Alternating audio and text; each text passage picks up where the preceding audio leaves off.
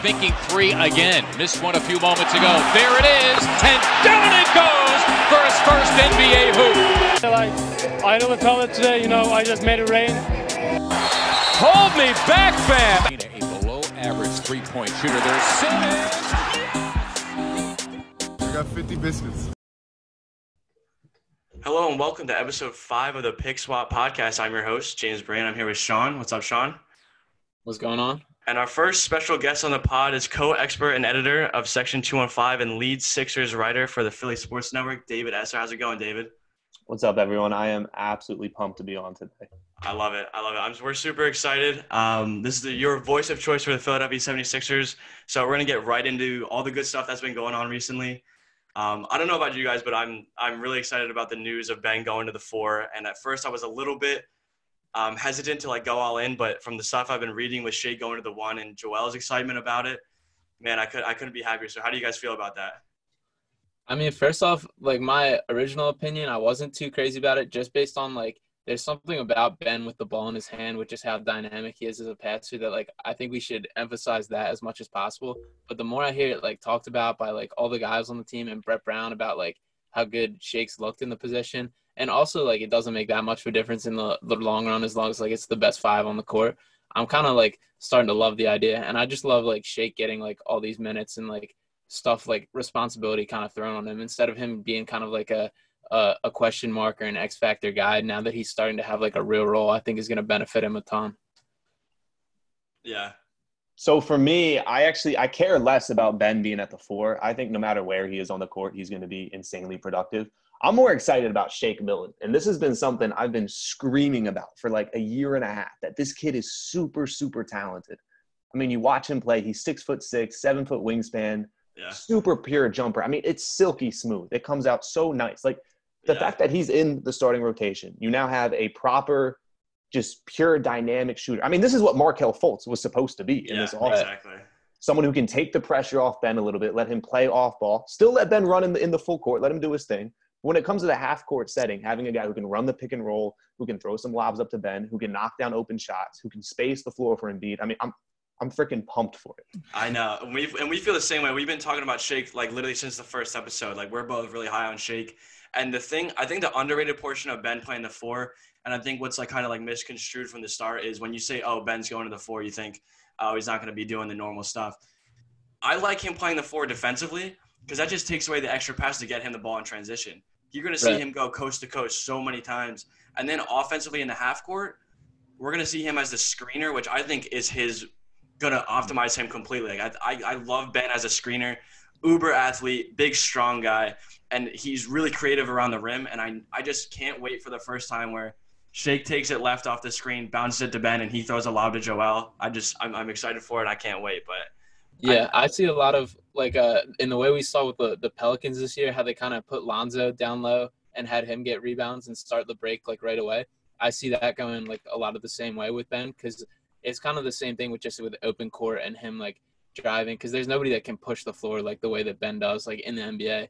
And uh, also like Shake fits exactly what they need like on it on uh both ends of the floor too. Like he still has like the length on defense. He's still uh, and like just opening it up, being able to shoot. And of course, we see like the the three point clips with him and Ben in practice, which everybody's loving.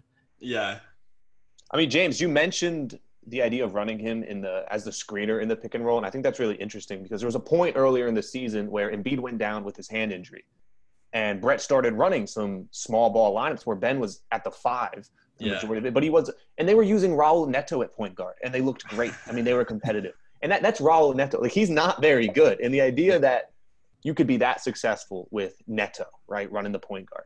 Imagine what you're going to do with Shake Milton. Even if you have like Alec Burke subbing in at point once in a while, Yeah. Josh Richardson. Just the idea of letting Ben do everything because he really is that good. I think we're not even going to get into the Simmons criticism because it's oh yeah, I know. Running him at center, power forwards. It doesn't matter as long as you're working him into the offense, whether it's as the screener, as the point guard in transition. You're going to be a successful basketball team.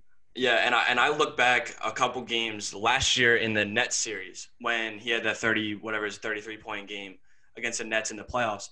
He was running a lot of off the ball, and he's so athletic. It's it's a constant mismatch, and I don't even want to. I don't want to be the guy that says, "Well, if he could shoot," but man, looking at, I mean, the the Sixers Twitter blew up yesterday as it always does when they get a practice shot of Ben shooting a three. But in a scrimmage, the Sixers posted their Twitter video of a scrimmage yesterday, and Ben caught it on a swing pass and just launched from deep.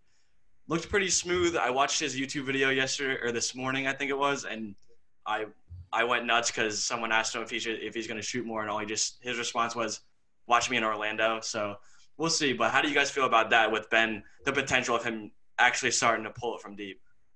I mean, it's kind of one of those like fool me once things. Like I don't want to buy into it completely, but I also like am starting to fully believe into it. And like just like the threat of him shooting would make such a difference, which is something like that's frustrated me. Just because like like you don't have to be a knockdown shooter at this point. Just like being able to shoot it, because we just see how much like the floor shrinks with people packing in, because like they know he's not going to shoot it, and just like him pulling it from deep once in a while will open things so, so open things up so much for him to drive and just the entirety of his game that just him pulling it once in a while would make such a difference. My thing with the whole Ben and his three point shooting, the thing is, if Ben if Ben rolls up in Orlando and he's got a beautiful jumper, I mean, he's LeBron James. Like he's literally a younger, yeah. faster, you know, like he's he's literally LeBron James. I think it's a little silly that people get so worked up on that because he's nearly averaging a triple double without shooting the basketball. So like, who cares? Like, if you can do all that, it just doesn't matter. You're right. If he rolls up and he's chucking up threes left and right and he's shooting mid range, he's LeBron James. If he's not, he's still a two time All Star. Right. And he's still yeah. really, really good. Does it help? Yes. I also think they can win a championship without him shooting threes. I think plenty of players in today's game shoot too many threes, and plenty of players don't shoot enough threes. I don't think it's the end all be all. I think people just like to get worked up because it's it's Philadelphia sports. It's the Sixers. We got to be upset about something. It's just kind of yeah. the one thing that oh we have this crazy great player, but and you look across yeah. all the sports. I mean, you can talk Carson Wentz and his injuries. Like there's always something with our star players, and that just happens to be the thing with him. I don't think it's a mm-hmm. huge deal, but I mean I, that's just me. Yeah, I think the, like the lack of uh, three point shooting overshadows so many good things that he do that he does that people like get so caught up in when like he makes such an impact on the game in ways that like go beyond the stat sheet that everyone get just gets so like stuck on the three point shooting. Yeah, I, I've never been higher on a player than I am on Ben Simmons, and like even just in the last season, watching his um, defensive ability improve so much, especially from his first season. Like people talk about, oh, he's lazy. He doesn't want to. He doesn't want to improve this shot. He completely ch- turned into an X factor defensively for this team and has become the most versatile defensive player in the league. And to to me and a lot of Sixers fans, defensive player of the year candidate at least, if not the defensive player of the year. We talked about in an earlier podcast how he guards one through five more than any other player in the league, and like I don't know, that's that's honestly more impressive to me than him just chucking from deep and shooting low thirty percent. Like him becoming the, arguably the best perimeter defender in the league, that's more impressive to me. Yeah, I mean, he was he was a bad defender in college. That was one of the biggest knocks on him coming out of LSU was he wasn't a very good defender, and just nobody talks about that. That he went from being a pretty bad defender, he was pretty lazy on defense. So now, in my opinion, he's the best defender in the NBA just because of the idea that he can guard one through five. That's yeah. that's crazy. You don't see that in today's game anymore. Yeah, I totally agree. Um, to move on from that, um, we've seen a lot of things, and it's weird that Tobias Harris constantly. Well, happy birthday to Tobias Harris, by the way. But yeah. it's weird that he always brings up the locker room issues and his like all the interviews he's had since being in Orlando. He's talks about oh, our chemistry hasn't been great. Our chemistry wasn't great. It's understandable, but do you guys see anything with that? I think Tobias is a good leader, but do you guys like see anything with that? Uh, I've been like very impressed with the way uh, Tobias has stepped up and just like I watched an interview with uh, Matisse and then one with uh, Mike Scott as well, and they both were just all about how like how great he's been with everything, like leading Zoom calls with the team, and like he's been super active with like Black Lives Matter and like the social movement within the team and how they want to keep that going, which I think is all like awesome and like the uh just like him being able to like bring that together because I don't I don't think by any means the like chemistry issues are as big as they're made out to be, but just a guy that can like glue everybody together, I think is worth like on borderline worth the contract that we give him. To be honest. Yeah. See, I actually I disagree with the point that the chemistry issues are overblown because I think they're actually pretty significant. I think there was a few times throughout the season where Josh Richardson said something, Al Horford said something, and Embiid clearly looks frustrated on the court at times. But I think Tobias being the guy to step in and say, "Hey, look, our chemistry wasn't good in the regular season We weren't cohesive as a team, and we, they had a lot of new uh, new players coming in, a lot of moving parts. But for him to sit down and say, "Hey, listen, everybody, we're not where we're supposed to be as a team, as a unit. We need to improve that heading into Orlando." I think that's super, super important. Yeah. So, do you think it was like so? The thing, another thing that I get like, just I don't want to say like I get very mad, and I am like a, passionate guy, obviously about the Sixers, but when I see like to, I saw a, a first take question yesterday morning was, would you rather, would you trade Embiid or trade Simmons? And they'll never work together. And we literally have an actual feud between Rudy Gobert and Donovan Mitchell, and that was like a story for half a day. And this perpetual story is Ben versus Joel, as if they can't work together. Do you think it's Ben and Joel, or do you think it's Al and Joel, or do you think it's just overall the frustration of not winning as many games as they probably should have? I think like well, pretty much all the issue I think are because of on court stuff and just fit and guys not being able to play they want and get the shots up they they want. And I think like frustration comes out with that. And like obviously this team was looked at as like the up there to compete for the Eastern Conference and beyond this year, and they just haven't lived up to the, that at all. So I think a lot of disappointment with that. Like when we see it, we're sitting in the sixth the sixth seed versus where like our talent is up there with like other than the Bucks, I don't think there's a team in the East that's as talented as we are right now. And uh, so I think a lot of it's just like frustrations with that that it comes out in bad ways, like we see with Joel. That obviously JoJo is known for keeping his emotions to himself, but I don't think there's like deep rooted beyond like the surface issues that once again like once you're winning, things go away. Yeah, I, I don't think there's everything I've heard just from being yeah. plugged in with the team is there's nothing like personal between the two. They love each other. I mean, yeah. there's a reason they handed them both huge extensions. They want to keep them together. Any sort of on court issues you can look at and say, well, you know, there's this, you have Al Horford. I think people's expectations around these two is also just insane. I mean, the idea that you're expecting two, you know, sub 25 year olds to go and win a championship in their third year and their second year, it's like relax a little bit. I mean, they were they went seven games with the NBA champs last year. Yes, they're the sixth seed this year, but pretty much everyone on the team has missed time like take a deep breath. Even if they don't win the championship this year, it does not mean blow up the whole Embiid Simmons duo. Like just give it some time, let it breathe.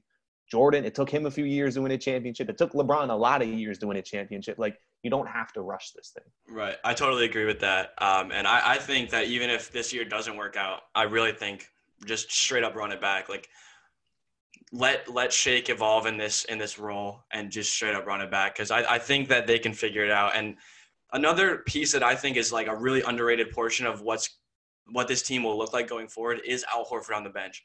Because I'm still I'm still on the, the the Horford bandwagon.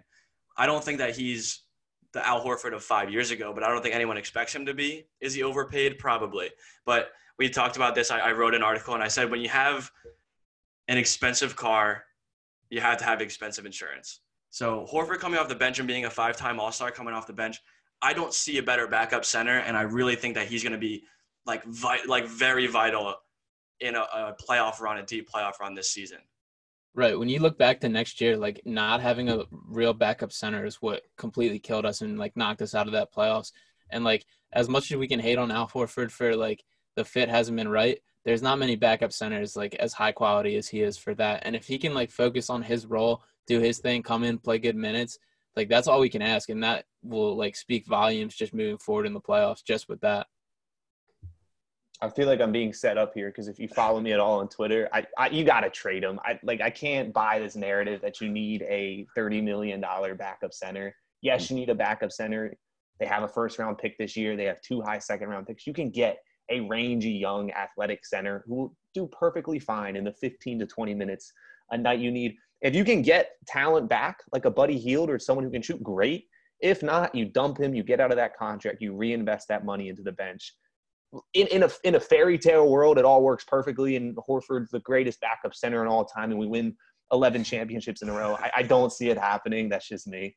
Yeah, I, and and I think that if you get a deal that's like, you know, if, if you could get a Buddy Hield in a trade, or if you could get I don't know C.J. McCollum, which is like the highest of highs that you could go with an Al Horford trade. Like if you could find a way to, to do that, or hell, if you could make every dream I've ever had come true and get Zach LaVine in some way or shape or form, by all means do it. But I think at this point right now, especially for this season, I think he could be pretty crucial going forward. Especially with the fact that I think you can you can allow uh, Joel to take some minutes off here and there without feeling like you're losing so much. Obviously, I- there's, there's a huge I- step down, but it's not that. It's not like him to Greg Monroe like last year. I would very much be on board with trading out after the season, but I just think realistically, like the what we can get back isn't going to be high, just because like he's 34 years old on a max deal, coming off the worst year of his career. Like I don't think there's going to be a crazy market looking for him. So I think it's kind of like one of those like obviously just focusing on right now, like let's see what he can do this postseason. Let's see how things work, and if we can get out from that contract, there's plenty of guys who can fill that role. Just guys not named Greg Monroe or Boban or Yeah. Kyle O'Quinn, who or I don't- I Amir Johnson. He was yeah. Amir Johnson. Johnson. But uh, I don't know if we can find a way to move on and make money work and open up things. I think that's like obviously the best option. But I think we're gonna have to end up learning to love Big Al. We'll see. We'll see. Um, so how, how seriously do you take um, the reports that Joel is in the best shape of his life? Because I feel like I've heard that I don't know six or seven times throughout the last two seasons, but apparently he took his workouts and, and getting back into shape very seriously before um, taking his trip down to Orlando. I mean, Yeah, I that's don't- that's always the the biggest concern with Joel. It's just that like when he has time off, what's he gonna do with it? So the fact that he has been like so committed, and like I believe that he is, just because of like the way he's been in the facility due to like his injuries and coming back from that, and like he just kept working from there. Like I believe that, but how much of it makes like a difference in the long run, I don't know. Like I think conditioning is gonna make a huge difference for this return, just because like it's gonna be a major question mark for every guy for how much they've kept with it and kept working out. So I'm very happy about it, but we'll see. I don't know if you guys are baseball fans at all, but there's kind of a running joke heading into spring training each year that every player on the team is in the best shape of their life because that's all they tell the reporters. So I mean, I I- I don't think Embiid's going to be in bad shape. I don't think he's going to be in like hyper, you know, 45 minutes a game shape. I, I think he'll probably be in similar shape he was a few months ago. He give you 30, 35 minutes a game if you're lucky. I don't put a ton of stock into the reports that he's in the best shape of his life. Yeah, no, I I can agree with that, and uh, it is like I get caught in the. Uh, I don't know if I just haven't been around like long enough to like, but I I felt it every time. Every time it's the report, oh, Joel's doing really well. I just feel good. You know what I mean? Like I just they make me feel good, and they they set me up for the failure every time that he gets injured or he comes in eating a cheeseburger before the game, but or getting his own separate order for the Chick Fil A for the plane ride. But I, I don't know. I, I I am excited to see him back at full strength, Ben back at full strength, and I think. And before we even move on, I do want to say, I think Richardson, Josh Richardson, is going to play. Like I almost forget about him when I'm talking about the Sixers myself. So I think a lot of teams kind of forget about him, go by the wayside. I think he's going to be really important as well. Yeah, he very well could be. I mean, this like his role is going to slightly change with this new like uh Shake playing the one and with that, so I think that could be beneficial to him. And I think like just with like this new starting five that we're going to look at, everybody's going to have like a much more natural position for themselves. That I think that'll help Josh because like he's he is better than the way he's played for most of this year. I actually actually wrote a Josh Richardson article this afternoon. It hasn't been published yet, but it's going to be out tomorrow for uh, Philly Sports Network. And it was looking at what his role is going to be, and where I kind of pinned it to is I went back and I looked at all the games where he was most successful, and he tended to score around that 25 to 30 point range against playoff teams. So he put up really good numbers against really good defenses. And I looked at that, I was like, why is that happening? And then he's struggling so much in other games. And it was primarily that when he was allowed to play point guard in the pick and roll, that was when he was most effective. So my my my big kind of proposal here is pair up him and Horford. Let them kind of run things on the secondary unit and let the Shake, Harris, Embiid, Simmons crew run their own thing. And I think you're right. I think if, if you can get the best out of Richardson, playing more as kind of like a hyper six man Jamal Crawford role, I think that's when he's really going to show his value on the Sixers team. So do you you're saying to move him to the bench and bring someone else up, or just have him kind of fall into the point guard role when everyone else takes their first break? I, I would say that the second option, you don't need to make a big PR statement and, and quote unquote bench him because that doesn't really help. I think you run him out with the, the starting five, but then when Embiid gets his break and maybe kind of stagger the minutes between him and Simmons. Because I think really with the starting lineup, you can throw anybody out there. You can throw Korkmaz out there, and that core four of Embiid, Harris, Simmons, and Shake is going to still do their thing. So I'd rather stagger the minutes and let Richardson play when when the All Stars are off the court, if that makes sense. Yeah, I like that idea, and and I've kind of said that too. And before it was um before Shake like was 100% the starter, I had kind of thought about even moving like Shake in and Matisse in. And also that's another question I have for both of you is do you think Brett Brett has been notorious for really shying away from rookies in playoff time and crunch time. Do you think that come playoff time Matisse is still going to have a pretty solid role in this team? Yeah, I mean, he always kind of uh, leans toward veterans when we go down the stretch, but I think a lot of it with like with this team is going to come down to like riding the hot hand. Like if Mike Scott is playing well, he's going to fill. He's going to play some time.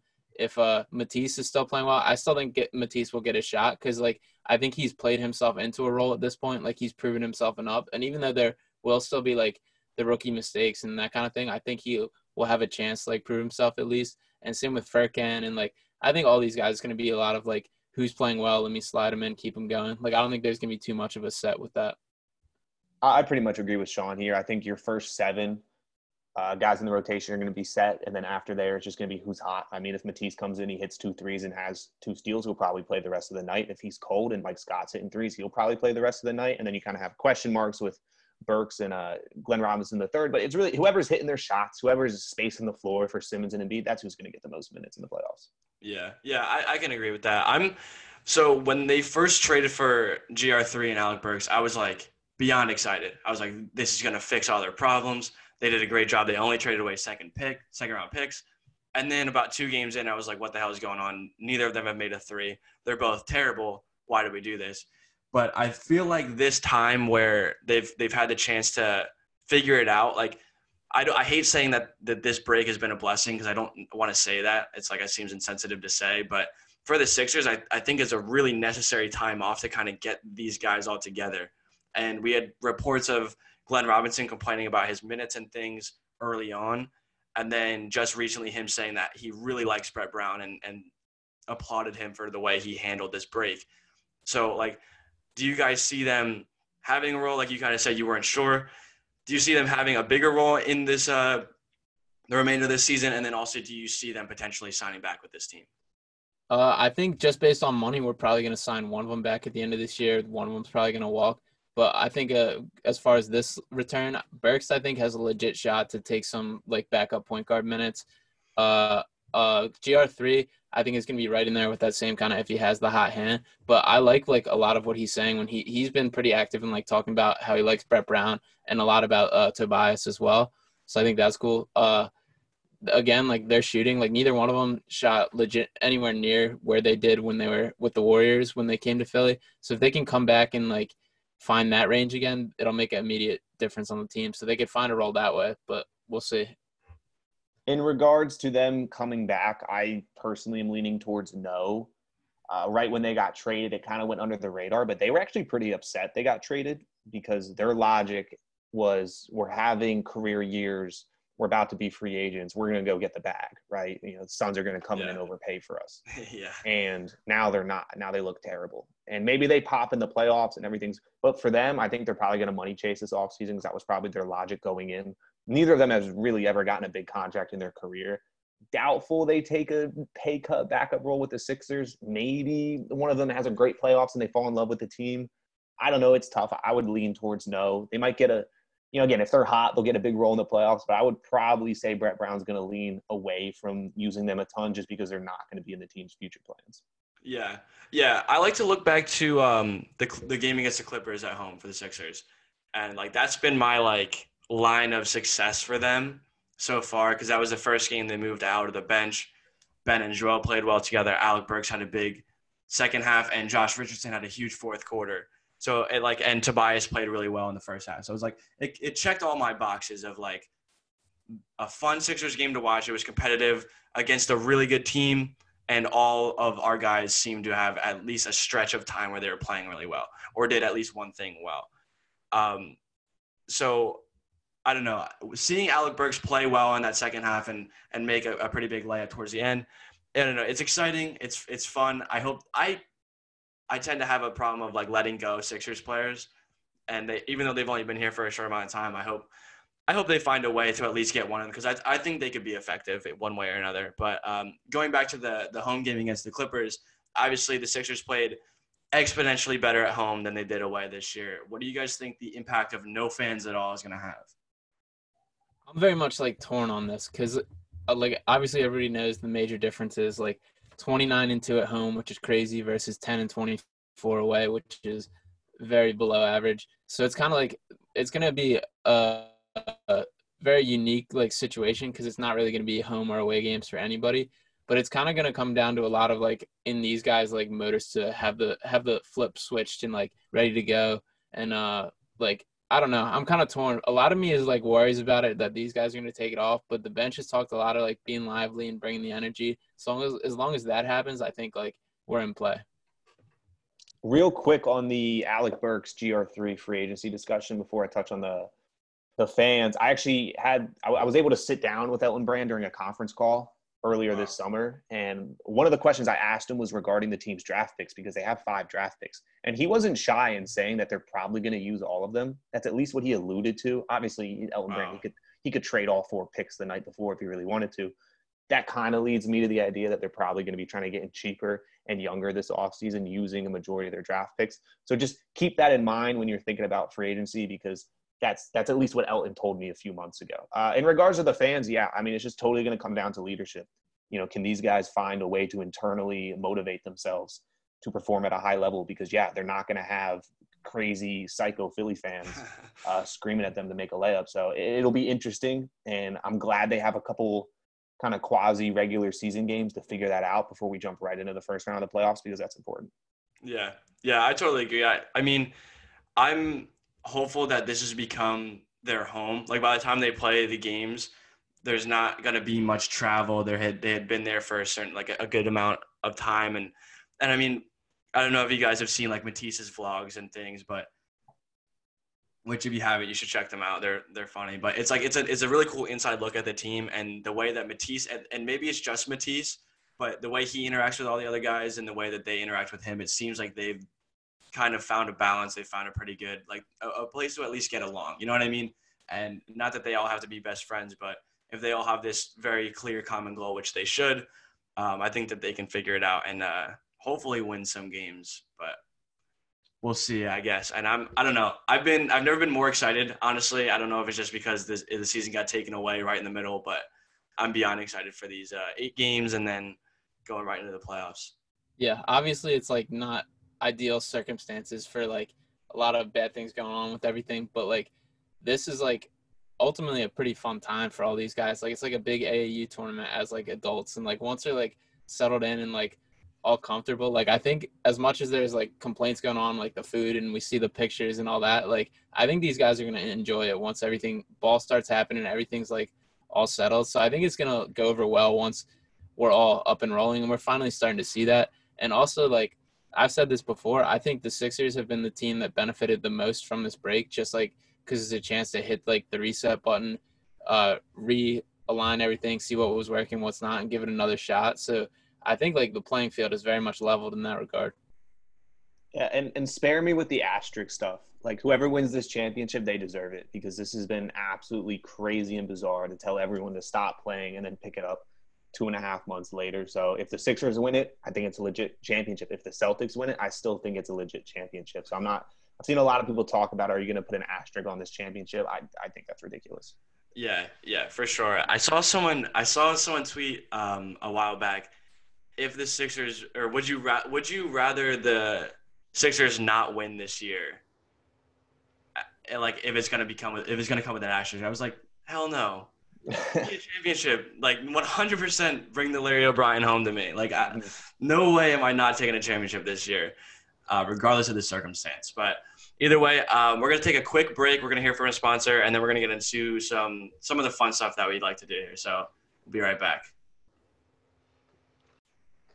And welcome back to the Pick Swap Pod. Um, we're gonna get into some fun stuff here. We're gonna talk about um, who we think the best Sixer is at every draft slot that they've been taken. Um, and then we're going to do another quick pick four for you guys. So obviously, um, for the first overall, do you want to go 20 down or do you want to go 1 to 20? We can go 1 to 20. 1 to 20? Yeah. All right, so we're going to go by draft slot, who's been picked, and then we're going to see who we think is the best. So um, at the one spot, we have Fultz, Simmons, Iverson, and Doug Collins. So I'm gonna go with Iverson here for the for the time being right now. Yeah, I'm, That- that's where I'm at. I mean, obviously it's Iverson, right? It's obviously AI. But hey, gi- give it a few years, it might be Ben. You never know. Right. the seeing Markelle Fultz up here again hurts me a little more again. Is what it is. Uh, yeah, that's uh, that's one of those things that like I'll be telling my kids about was Markelle Fultz, and I think every Sixers fan will at that when they get to that stage of their life. But uh, the second pick, like some pretty underwhelming names here: um, Evan Turner, Keith Van Horn, Shawn Bradley, and Marvin Barnes. yeah, What do you guys think here? I'm going with Shawn Bradley for mine, the Stormin' Mormon. So he's kind of another unique like story because he's uh obviously so he was seven foot six feet tall, so like a crazy kind of like unique prospect.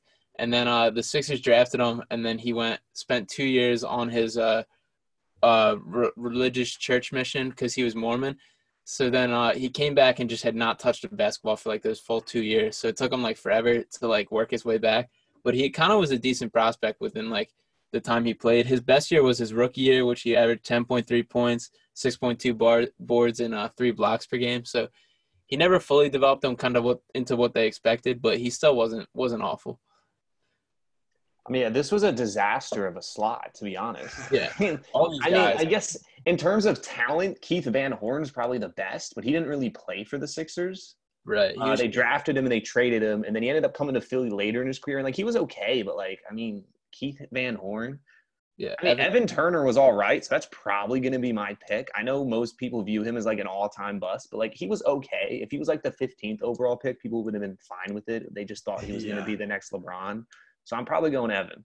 Yeah, I was gonna I was gonna go with Evan Turner just because that was like very early on in my fandom. That was like where it was uh started to get rocky a little bit. That's I feel like that's where the, chips started falling out under me. yeah. um, I, was, I was high on Evan Turner coming into the Sixers. Like he looked amazing at Ohio State, and then it just didn't play out. And also, Yeah. a quick shout out to Marvin Barnes, the other name on the list. Uh, he was he mainly played his career in the ABA, but uh, one story was he was supposed to take a flight from Louisville to St. Louis, so it went from Central Time to Eastern Time. So the uh, the it said they would land before the time that they departed. So he refused to get on the plane and said, "quote I ain't getting on no damn time machine," and then a cab the whole way. That's That's uh. Yeah, wow. Okay. That's great. what a story. yeah. That's hilarious. Um, so we'll move on to the third pick, which so Big Jaw, obviously Joel, Jerry Stackhouse, and Charles Smith. And I think Jerry Stackhouse is one of like those guys that I look back on that is like just a miss. You know what I mean? Like just missed it. I feel like he could have been Yeah. really good. Obviously, he had trouble with Iverson, but I feel like that was just a miss with them. But I'm gonna go with Embiid here. I think that's pretty uh, pretty self-explanatory. Yeah, I'm also going with Embiid, but Stackhouse had a pretty solid career when you look at it. Like, I mean, 19.2 points per game his rookie year here, and then he kind of made a like he made his way around the league, but he was always kind of turned into a bench player who was a little effective and like good for him in that regard. But yeah, I'm going with Embiid. What, what are y'all talking about Jerry Stackhouse so much for? I mean, clearly, clearly, Jahlil Okafor was the pick here. No, I'm just kidding. Yeah, it's Embiid. Embiid's great. He's awesome. Yeah, Um, yeah, we fanboy. We've had this conversation a couple of times. We just fanboy over him and Ben. Like for sixty percent of this podcast, it's just how much we love Ben and Joel. But I think it's worth it. I'm with you. They're they're they're great. Yeah. Um, Lucius Jackson, the only ever fourth the pick. only other fourth pick. Um, so he takes the cake with that one. yeah, I don't know much about Lucius Jackson. played eight seasons, career average of 9.9 points, 8.8 rebounds. So That's not that bad. That's like average. yeah, drafted back in 1964. So that's your Okay. random sixer for the day. Thank you, Sean, for doing the research that we did not do. um, so then the fifth pick, this is pretty fun. So we have Sir Charles, Charles Barkley, Darryl Dawkins, Fred Boyd, and Billy Cunningham. So a couple pretty good names here. Um, I think I think it's Charles Barkley for me, but uh, I always my my my parents were big Darryl Dawkins fan. So my first some of my first memories with the Sixers was watching him br- bring down the backboards and everything. But I think it's Chuck. Yeah, I think this is probably one of the most talented draft slots out of anything on here. But uh, I think Charles Barkley is the answer. Billy Cunningham was also terrific, and Darryl Dawkins, Chocolate Thunder, awesome as well. So I'm going with Charles though. Yeah, I mean, Darryl Dawkins and Cunningham were pretty darn good players. But Yeah. I mean, Charles Barkley is one of those guys that we probably never should have let go. He's the obvious pick here, in my opinion. He's one of the greatest power forwards ever. Obviously, he never he never got that ring, but I mean, he, he was fantastic for the time he played in Philadelphia. Yeah. Um. So the the lone sixth pick, Sharone Wright. Again, not a, not a guy I know too much about. Yeah, uh, played four seasons here. Uh, averaged 11.1 points, 6.2 rebounds. Uh, his career was cut short due to a car accident, and now he coaches in South Carolina. So, not Wait, too what much. year was he drafted? I do not have that in front of me. Uh, do you know like do you know like the era like around this the time? not too long ago. I want to say like late 80s, early 90s, if I had to guess, Mm. but I'm not 100% sure. Okay. Fact check that. Um. So there's no there's no seventh pick. There was no one taken in the seventh slot, which like I don't know. I feel like that's a weird concept to me. Like when we were talking about doing this, Sean, I almost automatically thought it was gonna be just like full. You know what I mean? But yeah. like checking that there's no seventh pick is kind of weird to me. But um, we've got a couple decent players here at the eighth slot: Larry Hughes and Andrew Toney. What do you guys think on this one? Uh, yeah. Um, Sharone Wright was drafted in 1994. There and you go. then um, uh, I'm going with Andrew Toney for this one. Um, he was called the Boston Strangler because he always played his Right. best. He stole my Celtics. So I think that's awesome in itself. And uh, he spent his entire career here in Philly. Uh, career 10.5 points per game. He, he uh, one season averaged over 20, and uh, his career was cut short due to foot injuries. But he was like a he's a guy that talks about as like yeah classic for Philly, but how great he was. Yeah, I would agree with that. Yeah, I mean, it's Toney. Again, his nickname's a Boston Strangler. Like, of course, he's the pick. Two-time All-Star, NBA champion. The dude was a was a Philly legend for the short time that he was with us. Yeah, I like that. Um, so with the ninth pick, Iggy, Andre Iguodala, my first love as a Sixer, uh, Clarence Weatherspoon, and Matt Guokas. So I'm gonna go with Andre, Andre Iguodala here. Obviously, um, I wish him and and Iverson could have had a little bit more time together. Yeah, I'm going with Iggy also. And Iggy's turned his career. He's not he's like the ultimate professional at this point. Like he's now like a guy you bring in. He's a great like leader, great like we saw with the Warriors when he had like playing defense. He was the finals MVP basically just for his defense in that, which is awesome. So he's a guy like I he plays the game the right way and I always loved his time in Philly here. I think Sixers fans extremely underrate Iguodala. I think I've heard a lot of talk in recent years that like, oh, he wasn't very good. He was never a franchise. I mean, he was really, really good. It wasn't his fault we traded him right before he hit his prime. I mean, obviously he goes to Denver. He was great with Denver. He's great with Golden State. Like he was a really, really good player. He's one of the better draft picks I think we've had in the last 15, 20 years. Yeah, I can totally agree with that. He's And- the guy I think like was always tried to like force into a superstar role when that wasn't really like his mm-hmm. style of play. Like he's like he's not gonna go out there and shoot a bunch of times and lead the team in scoring, but he's gonna do a little thing, little things to help the teams all the way, fill up the stat sheet. So I think he was always forced into a role that he wasn't fully comfortable, but he's a heck of a player. Yeah, he also had one of the cooler um, NBA dunk contest dunks. I really liked his. You ever see that off the back of the backboard? Pretty cool. But um, so the tenth pick is funny to me. I like I laughed when I looked at this because it's it's Mikal Bridges and Elfrid Payton and then Leon Wood. I'm gonna go with Payton because that was a, a pretty big um, draft pick itself um, that turned into a lot of other things. But um, just the fact that both of those guys are like recently picked and then traded right away is, is, is kind of comical to me. Yeah, both Bridges and Payton were draft night trades, and I actually like both of them as like players. So, I mean, they're obviously both still pretty young. Uh, Leon Wood is currently in his 22nd season as an NBA ref, so he's kind of more known for that than his actual playing. I guess I'm going with uh, I'm probably going with Bridges if I have to pick one, just because I still like his upside, but not much here. I, th- I think Bridges was probably the best like player picked here in terms of for the Sixers. I'm going to go with Payton too, just because if you follow the timeline of trades, Payton turned into Dario, Dario turned into Jimmy, Jimmy turned into Josh Richardson. So in my mind, we technically picked Josh Richardson there, and that's a Yeah. pretty pretty darn good pick to me. So I'm, I'm gonna go Elfrid Payton. I'm on that same like wavelength. I love like making it feel a lot better in the long run. Um, and then, so I have a funny story about Michael Carter Williams because I remember me and one of my close friends from home, um, Michael Carter Williams, after his rookie season when they traded him, I remember calling him and being like outraged. I'm like, they never want to win. They never actually want to like make this work. They just want to lose forever. And obviously, it's worked out. The Sixers have had a better stretch of time than Michael Carter Williams, as he's played for like seven teams now. Yeah. Um, but he's the only only player picked in this slot. How do you guys feel about MCW? I am I'm still like was completely tricked by Carter Williams and thought he was going to be like a legit NBA player, but uh that obviously has not come to show. And like his rookie year, rookie of the year, he won uh averaging over 16 points a game, over six rebounds, six assists. Like he looked like a legit player that year, but just like his shooting brings him down. He's now bounced around the league. He shot like I, I think it was under 15% two or three years in his career now from three point range. So it's kind of like we made the right decision getting rid of him, but The listeners can't see this, but I'm gonna show you guys real quick. I actually have a Michael Carter Williams jersey hanging on my wall in my room. Nice.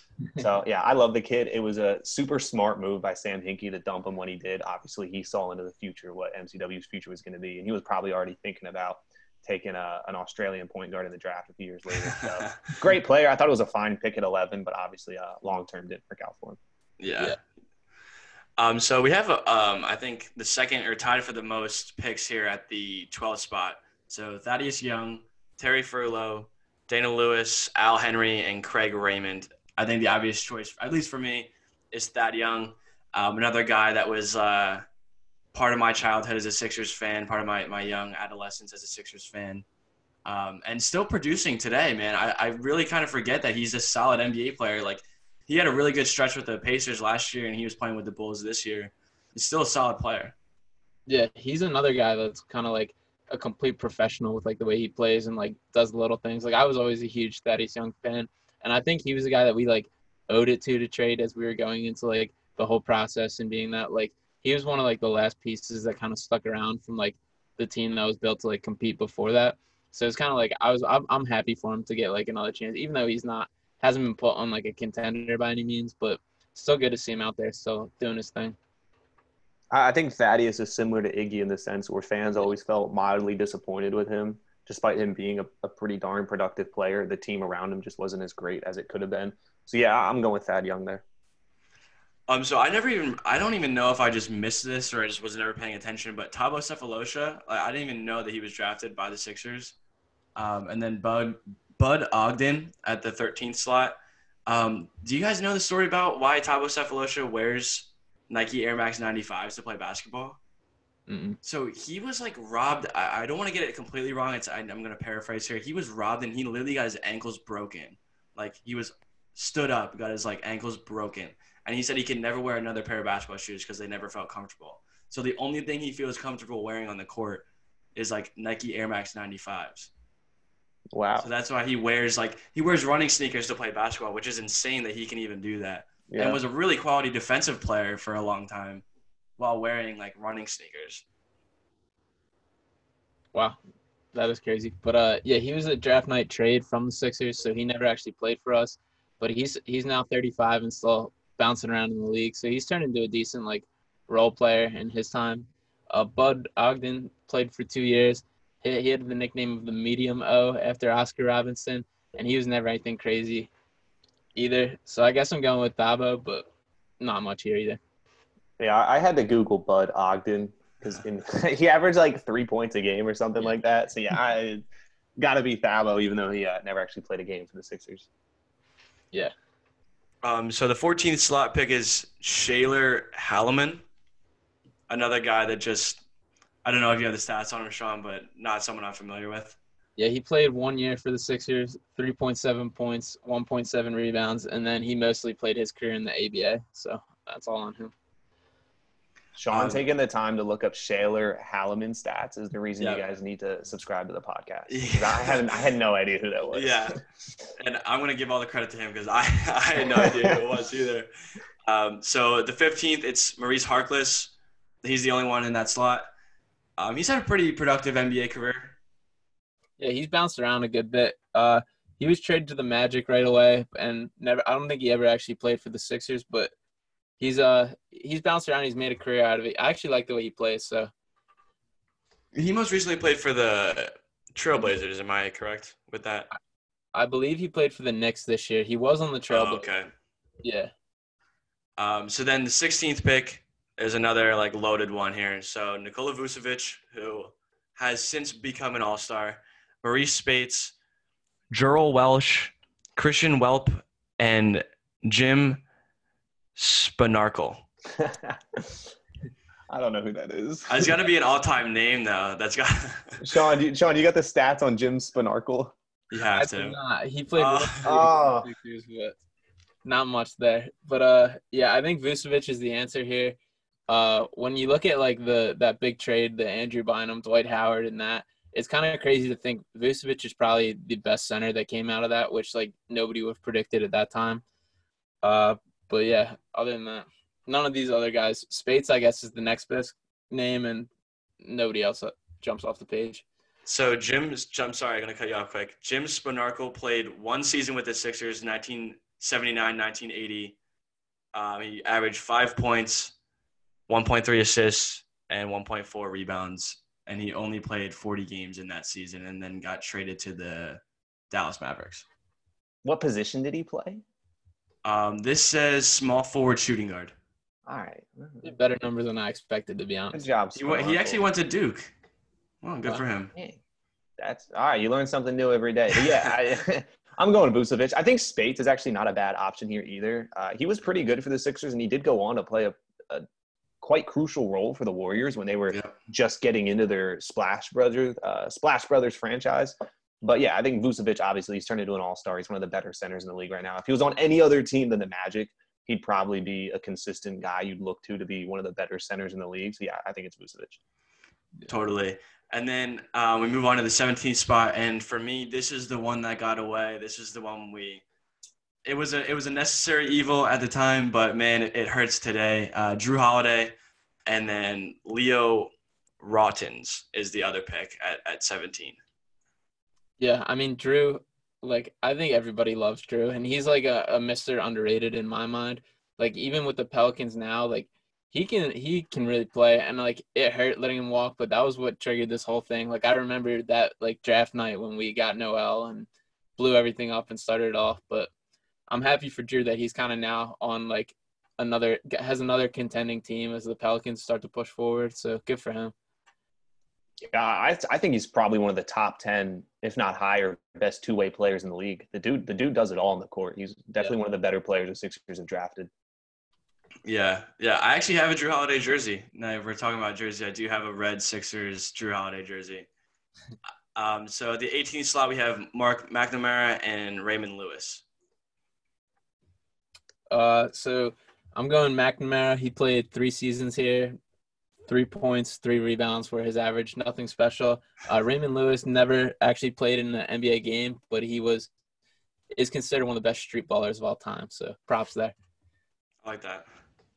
Yeah, see, I, I'm I'm gonna go Raymond Lewis here. You know, I'm not I'm not having this Mark uh, McNamara guy with his 2.2 points per game his rookie season. I'm gonna go Raymond Lewis because that dude like was a street baller. So I'm I going love it. I love that. And then at the 19th pick, um, I don't Kenny Payne. Sean, do you have the stats on Kenny Payne? Yeah, he played four seasons, uh, 3.5 points, 1.2 rebounds here. Uh, then he went and played overseas, and he's now a assistant coach at Kentucky. It's just I, I, feel like I know his name, pretty familiar. Pretty cool name, Kenny Yeah. Payne. He interviewed, I, I can't remember, there were a couple schools for the head coaching job, but nothing's worked out yet. So he's probably going to be a college coach coming up pretty soon. Um, and then for our final slot of the day, um, we'll talk about the 20th pick. Um, everyone's heartthrob, Matisse Thybulle, Speedy Claxton, BJ Tyler, and Glenn Mosley. Um, half a season in, Matisse has impressed me a lot, and I'm, I've said it before, I'll say it again. I completely underestimated that draft pick when they drafted him. I was fairly upset when they made that pick because I was uneducated at the time. But um, I'm going to go Matisse here, even though Speedy Claxton, fantastic name. I'm going to go with Matisse. Yeah, I think Matisse is the pick. Uh, Speedy Claxton is a great name, and also a shout out to BJ Tyler. So his story is he played 55 games here, which he averaged 3.5 points, 3.2 assists, was nothing special. And then he was drafted by the Raptors in their expansion draft. And then in his time with the Raptors, he fell asleep with an ice pack on his ankle, which caused nerve damage and ended his career. Oh my Wow. gosh. Yeah, I feel like you're making some of these up, Sean, but I trust they're real. So I'm, I'm gonna go with it. That's bizarre. Yeah. Um, he like he played a little bit, but he never got the quickness back that he lost from Yeah. it. He just called it. Wow.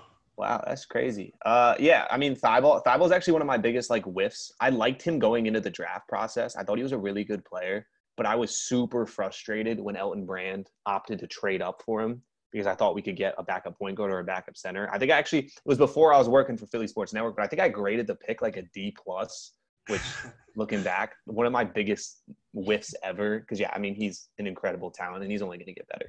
Yeah, yeah. I think we're all. I think everyone that's involved with the Sixers in any capacity loves Matisse. It's it's hard not to like the guy. Just incredibly easy, easy going and like likable dude. So um, we're gonna start with the draft pick evaluations there, and we're gonna go into Sean. I like when you introduce it. We'll go into the quick pick four. So tell us what we're gonna do today.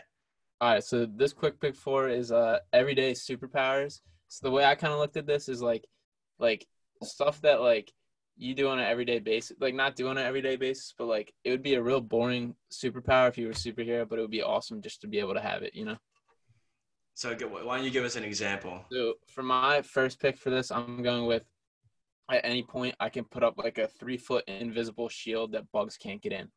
So Mm. avoid mosquito bites and that kind of stuff. So that's my my number one.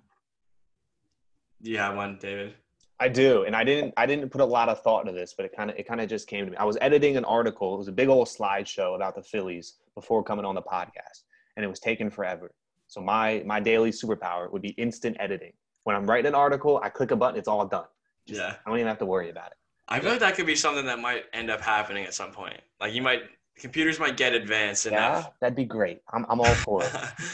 I'm I'm all about being able to not have to make my own food. So Mhm. if I'm if I'm hungry, I can just think, okay, I want whatever is whatever I'm thinking of, and boom, pops up, hot and ready for me at the dinner table. Yeah, that's big time. I think Uh, that's, that's better than my editing one. Yeah. Well, we got we got three more, so I'll I'll I'll pull up some bad ones on my way, but Uh, I'm going with knowing anyone's name, like not even just like remembering because I'm really bad with that. But if you can just like walk in around and be like, I know who that is, know who that is, I think that's like an automatic leg up on everybody. And also, I'm just like really bad with names in general, so I think that helps like a ton.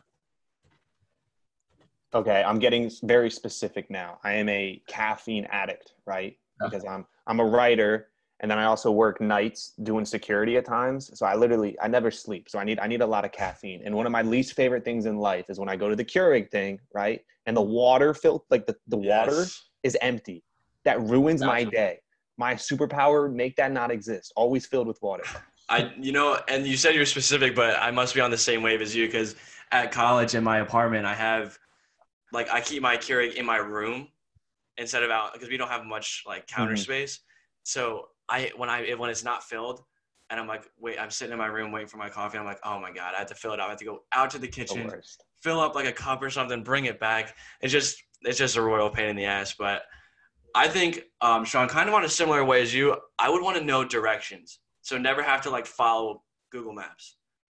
Just always know where I'm going, know how to get where I'm going. I think that would be really, I think it makes life so much easier. Yeah, that's a good shout. Uh, I'm also going with uh, I don't know what I would call this exactly, but when you're putting like any piece of like furniture or whatever together, something like out of a box, you have to use like tools and stuff to put together. Yeah. Just like the ability to do that for like a quick second, like it's always like a, that's a full day event, no matter how little like the the piece of like whatever is. Can I be can I be immune to speeding tickets for my next one? Is that acceptable? Sure, sure. Okay, 100%. You can do whatever you want here. That's mine because it was about, a, and I don't, I don't really drive all that fast. I drive fast, but not crazy fast. But a little over a week ago, I was, I come home from work and I, I'm, I passed this area where it goes from 35 to 25, and it's for like 100 yards, and I didn't know there was a camera there. So four consecutive days in a row, I went by. Four Oh, speeding tickets in the mail the next week. It was terrible. That is Just brutal. Camera speeding tickets are just not fair. Like I don't not think that should be. Yeah, I feel like yeah, I feel like that's just cheating. Yeah. Uh, my next one, my next one is gonna be, you know, just laundry being done by itself. So if I'm, I have to do nothing. If I'm, I take off my shirt when I go before I get in the shower. If I throw it in the room, it just ends up somehow in my dresser the next day, completely clean. Yeah, I'm I'm going a similar way with just dishes. Dishes are like the worst chore in the world to me. Like I don't mind like cooking and stuff, but it's always like the after. Like you got to take care of all that, and that was always the biggest. Like last year, like at school, like nobody would do it, and they would just get so overpiled and like take up the whole counter, and then it was just like if you could just snap your fingers and solve that problem, the world is a better place. For my last one, I'm gonna go with it's a little simpler, not as cool as the speeding ticket one, but I'm gonna go with just making my bed. I think wh- whether it's in the morning or it's like right before I go to sleep at night, it's just a pain. It's it's Yeah. two minutes out of my day I don't get back. Right. um, so for my last one, it's like pretty specific to me. I have, I have battled back pain for a long time. I had a growth spurt that did well for my height, but didn't do well for my uh, spinal construction. So I'm sore all the time. I can't stand for like more than a couple hours without being like really sore that rest of that day and the next day. So mine would be just to never be sore again, just to have the ability to not be sore. Yeah, that's pretty solid. Um, so I think that's going to conclude us here. Um, I hope that you enjoyed being with us, bantering back and forth, getting to uh, all the serious stuff with the Sixers. David, we really appreciate you coming on. Um, we're just going to conclude here, episode five. If you have any parting words, go follow Dave on Twitter. What's your at on Twitter? Uh, it's gonna be at David Esser underscore. Um, and then go check out his Philly Sports Network stuff. And then section 215. Dave, you have any anything else do you want to say? Uh, any- it was it was an absolute pleasure being on. I am honored that I was your guys' uh, first guest. Always open to jump on again. Everybody, make sure to follow the podcast. They're doing some great work over here. Had a lot of fun, guys. uh, I appreciate it, man. Um, we'll definitely have you on again. It was great to talk to you guys, and we'll catch you guys later.